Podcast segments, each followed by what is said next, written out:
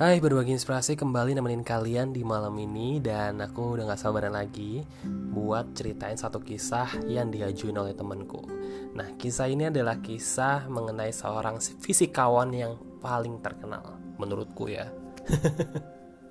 Langsung aja kita dengerin kisahnya tentang Newton Kisah ini dimulai saat terjadi The Great Plague di London. Ini adalah epidemi yang berlangsung selama satu tahun, dari tahun 1665 sampai dengan 1666. Ada sebuah catatan yang menunjukkan ternyata sekitar 68.500 orang lebih meninggal dunia karena wabah ini. Tapi ternyata kemungkinan sebenarnya diperkirakan lebih dari 100 ribu.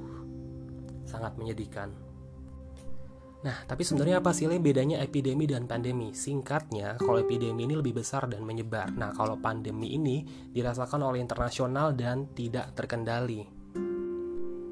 Balik lagi ke wabah yang dirasakan oleh beberapa orang di London tadi, wabah ini disebabkan oleh Yersinia pestis, yaitu bakteri yang terkait dengan wabah-wabah sebelumnya.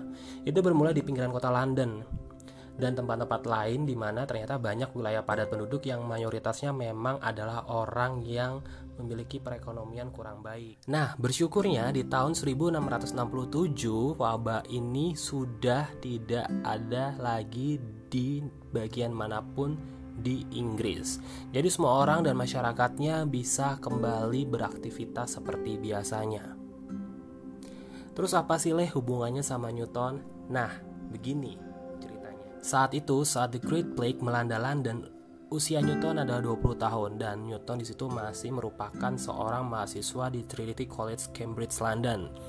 Newton sendiri akhirnya bisa lulus di Januari di tahun 65. Nah, di Agustusnya nih setelah lulusan Newton, Newton pun akhirnya harus melarikan diri ke pedesaan yaitu kembali lagi ke rumah keluarganya, ke pertanian keluarganya untuk bisa uh, tetap uh, menjaga diri dari epidemi ini dan ini dilakukan gak hanya oleh Newton aja tapi mendorong semua para cendikiawan dan residennya untuk melarikan diri ke pedesaan yang berpenduduk kurang padat. Masa-masa waktu Newton di rumah keluarganya adalah masa-masa yang paling produktif buat Newton dalam pengembangan ilmu optik dan cahaya, kalkulus sampai dengan hukum gerak dan gravitasi.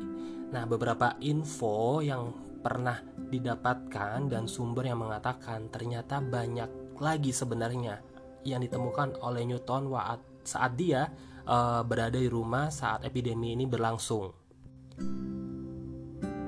Well, ternyata berada di rumah nggak buat Newton kehabisan akal. Newton mencoba memecahkan soal-soal matematika dari kampus.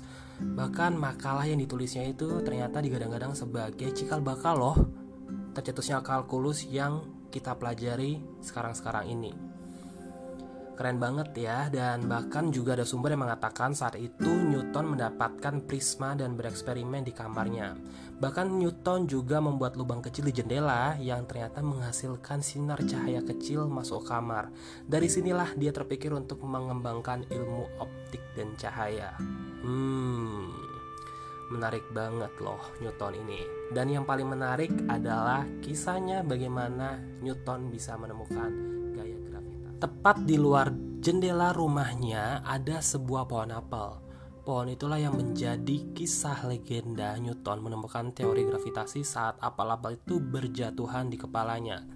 Sebenarnya sih banyak banget yang menganggap kalau misalnya kisah itu diragukan keasliannya. Tapi salah satu catatan dari John Kenwit membenarkan adanya unsur kebenaran ini. Karena kenapa? Di salah satu uh, ungkapan asisten Newton di waktu itu ada tertulis seperti ini.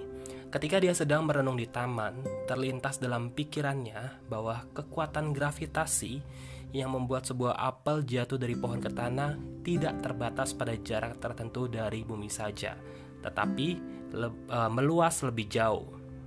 Mengapa tidak setinggi bulan? Kata Newton pada dirinya sendiri. Hmm, kalau aku sih waktu baca ini, ini ya, bingung apa maksudnya.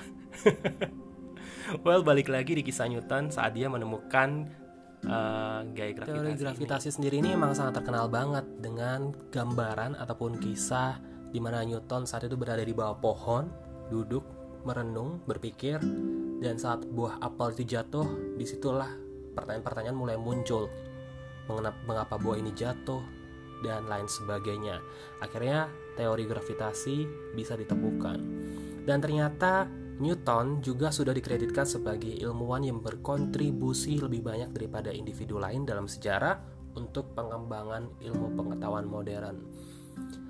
Hah, singkat banget sih ceritanya tentang Newton ini seperti itu.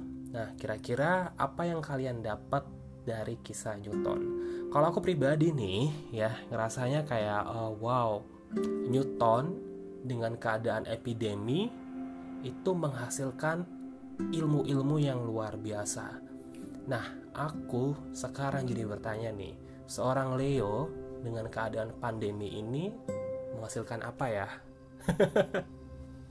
Mungkin salah satunya podcast ini buat teman-teman, tapi aku juga lagi berpikir nih, apalagi bisa aku hasilkan untuk bisa lebih berbagi banyak ke orang lain. Well, sekian berbagi inspirasi di malam hari ini.